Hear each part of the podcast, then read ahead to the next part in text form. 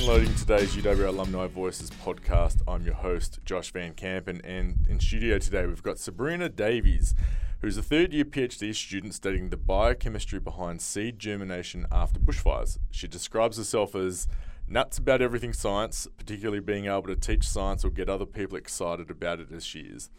When not in the lab, you can find Sabrina attempting to play electric guitar or washing clothes and having a chat at Orange Sky, which is a mobile laundry service for people who experience homelessness. Sabrina, welcome to the podcast. Hello.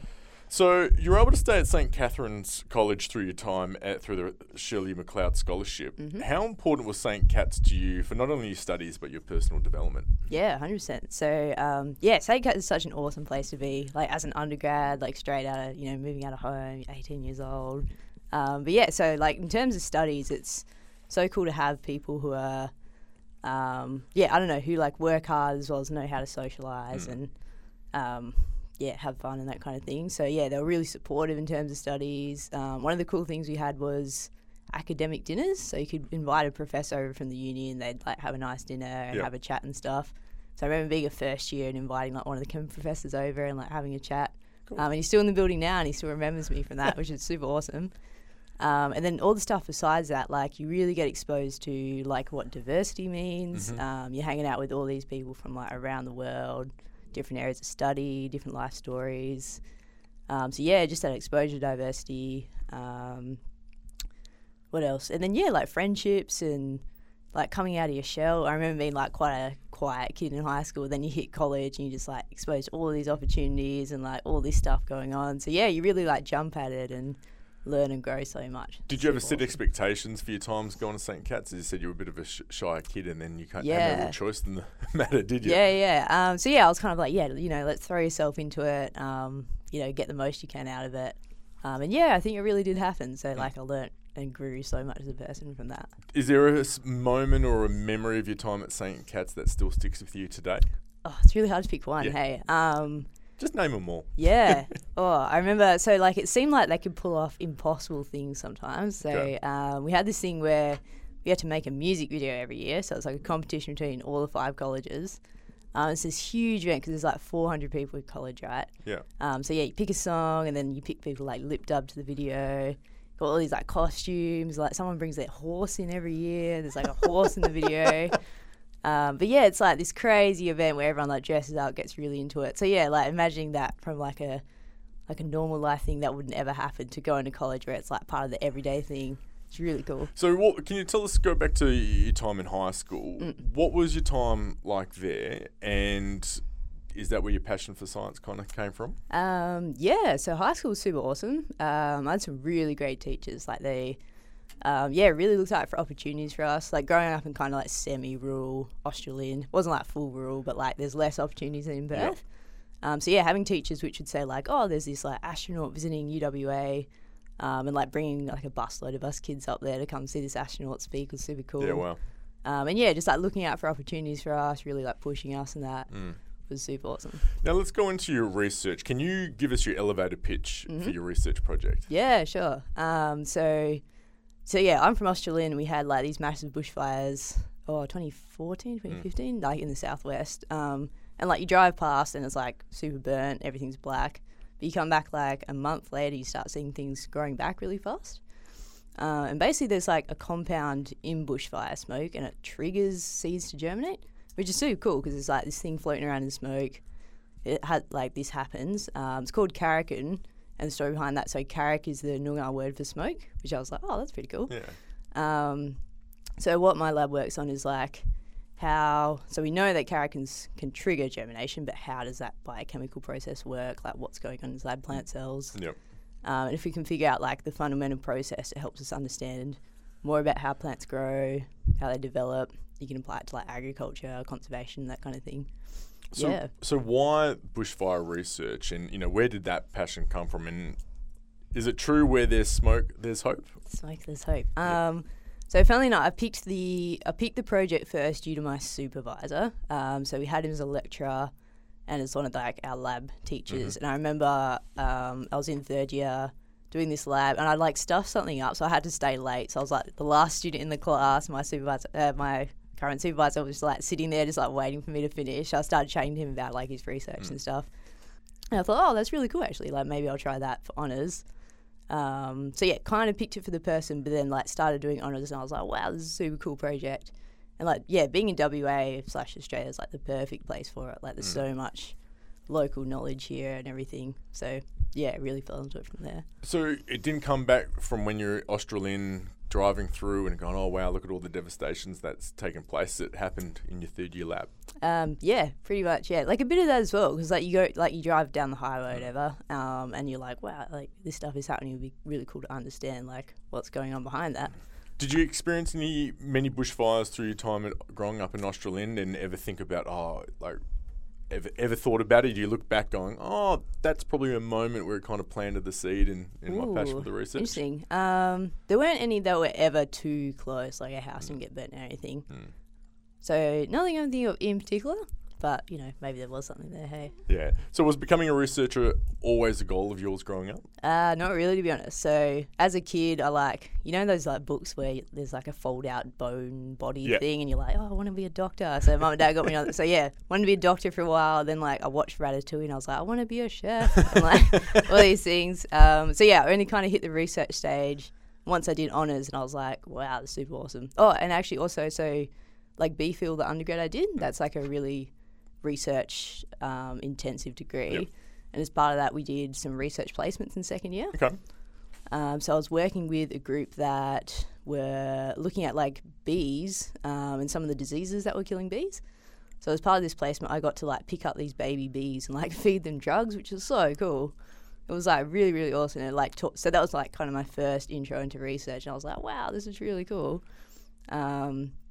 And I remember the supervisor there saying something which was like, something along the lines of, like, you might be the only person that kind of knows this piece of information right now because you're doing research on this thing. And I was like, wow, that's really cool, actually. Is it pretty cool as well, knowing that that's exclusive information that only you have? Yeah, 100%. What's that feeling like? It's awesome, hey. Yeah, it helps, because sometimes you're in the lab and it's like 1 a.m. and you're working on this thing which is like, oh my god, but then you're like, I'm the only person that knows this information right now, and it's like, yeah, really puts a different spin on things. So it's a really good segue into the next question, because we're always, when we had a chat a few weeks ago about, you know, the perception v reality of studying a PhD, so what is the perception of being a researcher, but what's the reality? Right.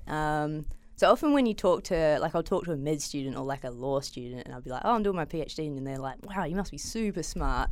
But I think, so yeah, that's the perception, I reckon. Like, so do you answer, yes, I am?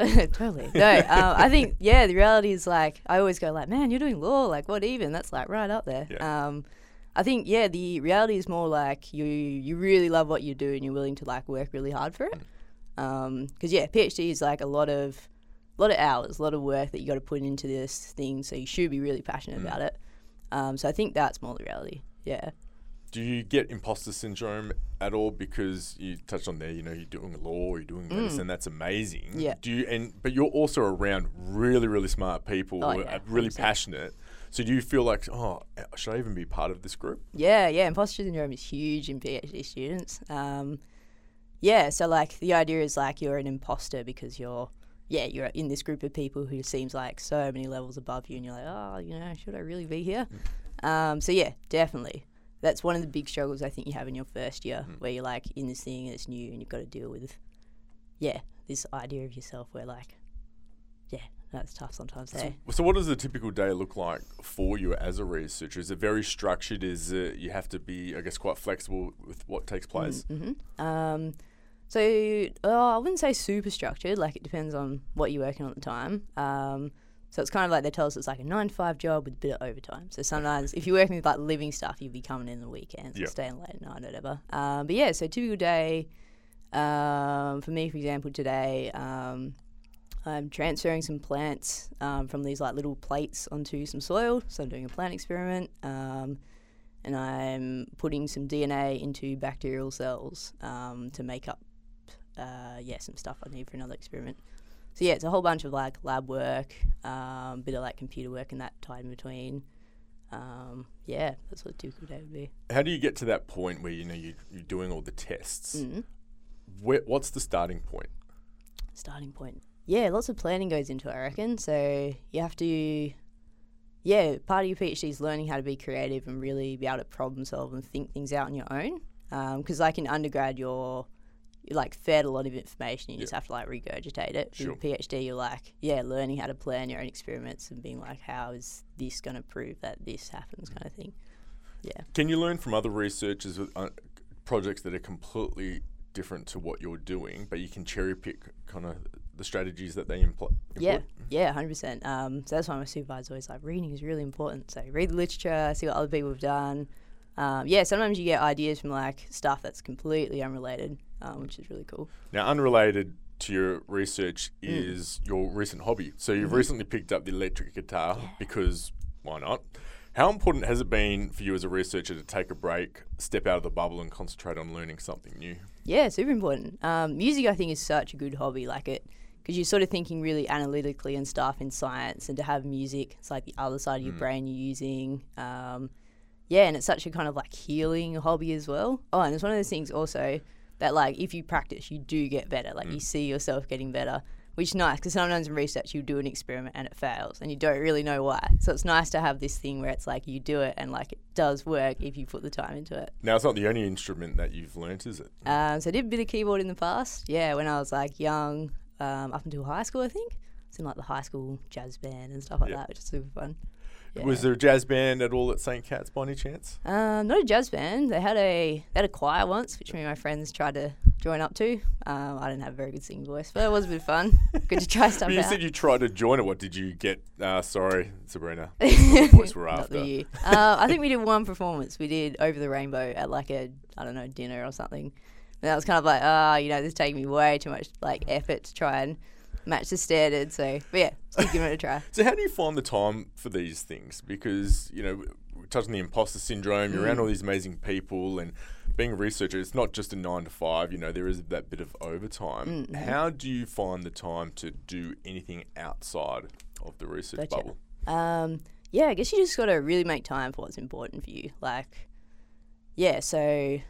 don't know, just fitting things in well, working efficiently, making sure you do look after yourself and have that time where you switch off and you're doing other stuff and your whole life is not like defined by your research. Now, you're passionate about science. Through your PhD, you've loved teaching, leading experiments. Could teaching be a career option for you? Yeah, so at the moment, labs are cancelled at the moment, but I was teaching third years. Teaching is such a rewarding thing because it's, I really like learning, and then being able to sort of pass that on to someone else and see them learn and get excited about stuff is really cool. But is science accessible to enough people? Because I know that's something you're passionate about. Yeah. I think so. Like, science is out there. Like in high school, you learn science and stuff. But I feel like the problem is people don't see how it's, maybe relevant. As a kid, you're like, why am I learning this crazy physics equation? How am I ever going to use this in the future? So yeah, making it kind of really relevant and not this like super sciencey language, which is like, people are just doing this stuff. Making it more relevant and understandable, I think, is key. So how can we make science more accessible and bridge the gaps between scientists and non-scientists? I think that is a bit of a responsibility of, say, like researchers. So if you go out and explain your research to someone, do it in a way that they're going to understand. Don't talk it up like it's this thing that you want to impress people with. Like, pace it at the right level. Even just, the ways you talk about your research. I think also getting it in the mainstream media a bit more would be cool. Is that something that you've done? Have you got your research in the mainstream media, or is that something you're all eager to get out there? Yeah, that's something I'm really working on. I recently made this YouTube video where I like tried to explain my research in 2 minutes in like a fun little understandable way. So stuff like that, I'm trying to get my research out there in like a way that's easy to understand. Not only are you a researcher, but you're also a Westpac Future Leader Scholarship holder. Can you explain what that means and what opportunities does the scholarship provide you? Yeah, sure. The Westpac Scholarship's a PhD scholarship, which, is really focused on turning you into like a future leader. So it gives you a lot of leadership training, and the people and the opportunities and like the ideas you get from it just are really amazing. So there's like 17 people in my cohort from around Australia. They're all working on PhDs or masters in fields that are really going to help like shape the future of Australia. They're also inspiring and motivational to be around. In terms of opportunities, so there's like travel fun for you to go for. In terms of me, I'll go visit a collaborating lab in California to go see what's up with them, get access to like equipment and resources not available here, which I wouldn't be able to do otherwise. And then, yeah, in terms of leadership training, like, yeah, it gives you a real picture of leadership, which is kind of different to what you might see otherwise. So it's like this idea of an alternative leader where it's like the people almost, yeah, so the best leaders are not kind of right at the top, like super loud, you know, leading everyone. They're like from the bottom, holding everyone up, which I think is really cool. Is that the best piece of, I guess, advice or what you've learned through the leadership program? I think so, yeah. And also that sort of everybody has the capacity to be a leader, and it's not, you don't have to fit, like it's often leaders that don't fit the mold, which are the best ones. So you don't have to fit this mold, like you work on your own strengths and weaknesses and develop that to become a leader. Through the program, have you noticed people in maybe your personal and professional life where you go, wow, they are a leader. I never noticed that about them before, but now I understand why they do what they do. Yeah, yeah, 100%. Yeah, because sometimes it's like not super visible, you know, they're not on the front page of the news or whatever, but like, yeah, in little ways you can really notice that, and it's quite cool. Yeah, because I guess there's that perception of a leader, as I said, that's that person, you know, you use the PM for an example, you see them all the time, they're the ones having to explain the decisions, yet there's people underneath them that are probably holding everything up, holding the country 100%. Up, especially in the current climate we're going through, where there's a lot of stress and anxiety going from people. You need to have that stability.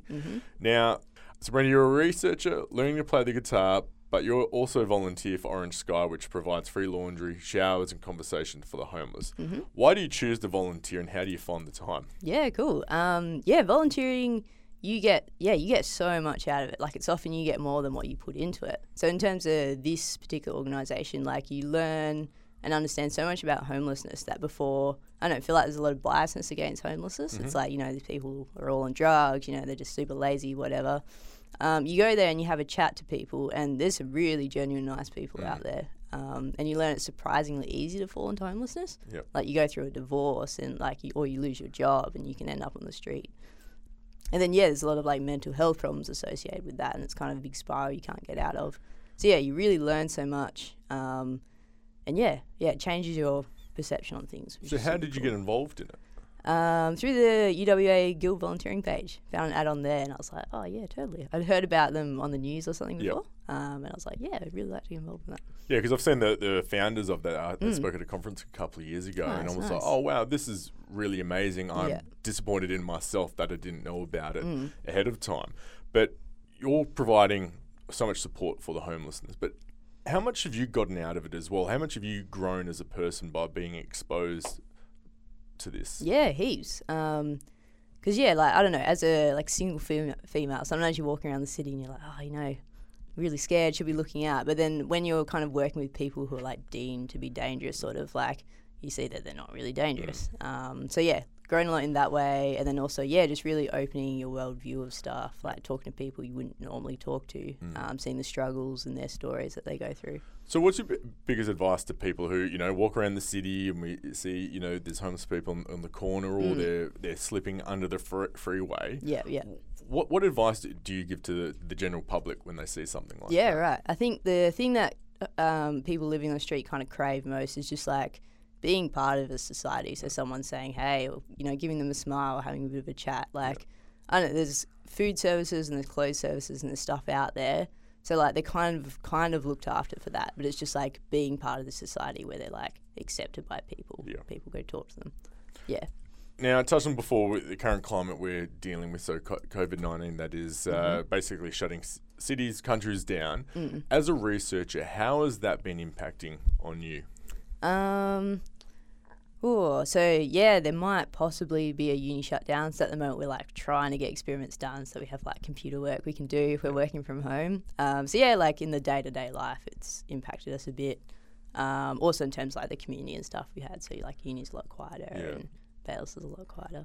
Yeah. So let's say the university shuts down. Can you still continue doing your research from home? Part of it, yeah. So not all the lab work and that. But there's a lot of data analysis I can do on the computer and a lot of planning experiments and that kind of thing. So can you plan for everything? Because I guess this is kind of what we're currently going through. Is no one really expected this to happen, to grow so big and make such an impact. Yeah. So kind of as a researcher, you kind of do plan for, I guess, every scenario. Mm. If this means you, is there a possibility that you might have to shut things down and from a research, and how much is that going to set you back? Yeah, will definitely set you back a bit. But yeah, I guess, yeah, you do. So like, for example, if things are normal and you do an experiment and it fails, like you also have to learn how to plan around that, like how to get back on your feet, how to get things moving again. So I guess we're quite practiced in that sense. With this time, you know, if uni shuts down, it's going to be a bit longer where we have to kind of plan around and that. Yep. But yeah, it feels like we've had practice, which is good. Well, that's good. Now, that's all the time we've got, Sabrina, but before you go, what's one bit of advice you'd like to give to maybe a person who's interested in research or is currently researching? What's the best piece of advice you can pass on to them? I reckon, yeah, it's important to don't let your research define who you are as a person. Like, it's a big part of your life for sure, but make sure you have that stuff outside, like whether it be hobbies, volunteering, like social stuff. Make sure you have other stuff going on in your life. Are you still struggling with people defining you as a researcher? Because I know you did a recent story for us for the Alumni Connect, the alumni newsletter, and when my colleague mentioned bushfires, you're automatically the first person I thought of. Yeah, so do you still really like being, I guess, pictured as a researcher, but you know, there are these other things? I do like it, yeah. So like, yeah, research is a big part of me. So I'm like, yeah, totally, I'm a researcher. But yeah, it's nice to know that like you're a normal person. You're not this like super robot that just does research. It's nice to know you have this like other human stuff going on in your life. Yeah, well, I mean, that's big advice. Every researcher is a human. Yeah, yeah. Because you are doing such amazing things. And I know I've been guilty of it ever since I've known you. I've probably put you on this pedestal and go, oh, my God, look what you're doing. But then you look at other people and say, wow, you're doing such amazing things. And I just love with what you're doing outside of your research, how you find the time. Because I think too many people these days are using, I don't have enough time as an excuse. And then we've got someone like you who is doing, you know, research 9 to 5, can be outside of hours, also learning the guitar, helping out the homeless here in Perth. Absolutely amazing. But that's all the time we've got. Really appreciate it. And look forward to seeing once the research ends and see where it ends up. That's good. Thanks very much.